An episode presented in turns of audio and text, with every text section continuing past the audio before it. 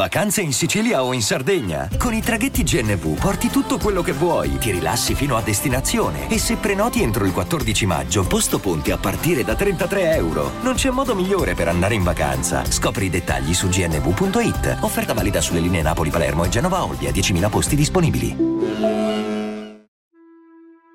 Siamo all'alba di una nuova era, in cui chi è in vita non sentirà più la mancanza di chi è morto. Sono consapevole che ciò porterà a delle conseguenze devastanti, ma non posso tenere tutto per me questo nuovo e sensazionale software. Basta collegarlo al cervello di una persona morta. L'importante è che sia ancora intatto, prima della decomposizione quindi. Il software leggerà tutto il contenuto e realizzerà un profilo da inserire in un robot dalle sembianze della persona morta. A quel punto è fatta. La voce, il modo di pensare, di agire, sarà tutto uguale a quello della persona cara. Ho eseguito una ventina di test con varie cavie. Tutte le loro famiglie mi hanno ringraziato e mi hanno detto che è la cosa più bella che avessi mai potuto fare. Addirittura c'era una donna che aveva perso un bambino che mi ha detto che il fatto che ora suo figlio sarebbe stato per sempre piccolo era il regalo più bello per una madre. E c'è anche il vantaggio di poter spegnere da remoto temporaneamente il robot, per cui durante un litigio si può sempre interrompere tutto.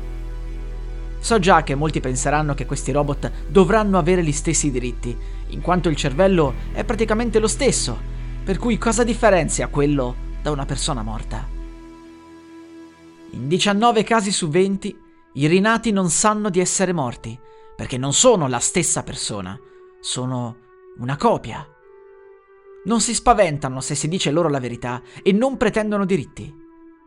Poi però c'è il ventesimo caso in cui il rinato piange e si dispera perché non vuole essere morto. Sembra che sia riuscito a trasmigrare l'anima della vittima. Lui sa esattamente cosa è successo e lo comprende perfettamente. Prima o poi si abituerà a quella condizione. Sarà a tutti gli effetti un immortale. Ho cercato più volte di capire come sia stato possibile, ma non c'è stata alcuna differenza nel procedimento via software. Semplicemente pare che in rari casi qualcuno rimanga se stesso e non una copia generata. Potrebbe essere un primo passo verso l'immortalità. Se continuo a studiarci potrei creare una seconda vita. Ma sarebbe sostenibile? Cosa succede se le persone non muoiono più e continuano a vivere dentro un corpo di metallo? La popolazione raggiungerebbe dei livelli talmente alti che non ci basterebbe più il nostro pianeta per vivere. Inoltre i robot avrebbero più forza fisica, più resistenza, nessun problema di malattie.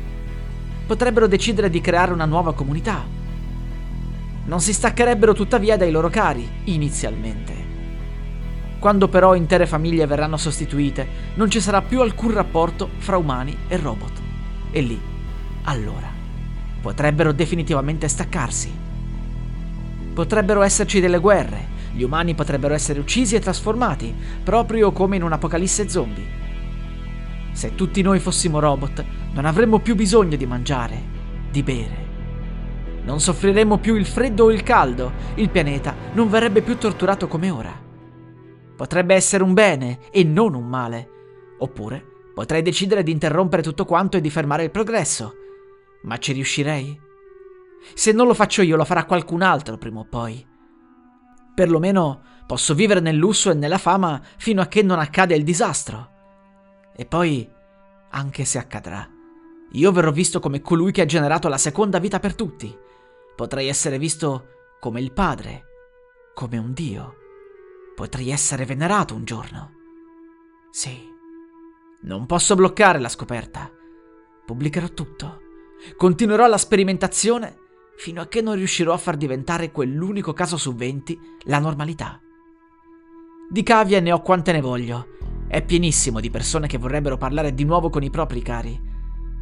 Le persone più intelligenti del nostro pianeta, quelle più adatte a farlo progredire, potranno continuare a farlo, senza più essere ostacolate dalla morte. Chiederanno di essere uccise nel periodo più brillante della loro vita, in modo da ottenere la miglior copia del loro cervello Non avremo più paura della morte, anzi, non vedremo l'ora di superare quell'ultima sofferenza. Poi, il dolore sarà solo un lontano ricordo, così come le religioni. La musica utilizzata è di Zero Copyright Free Music di Emanuele Bella.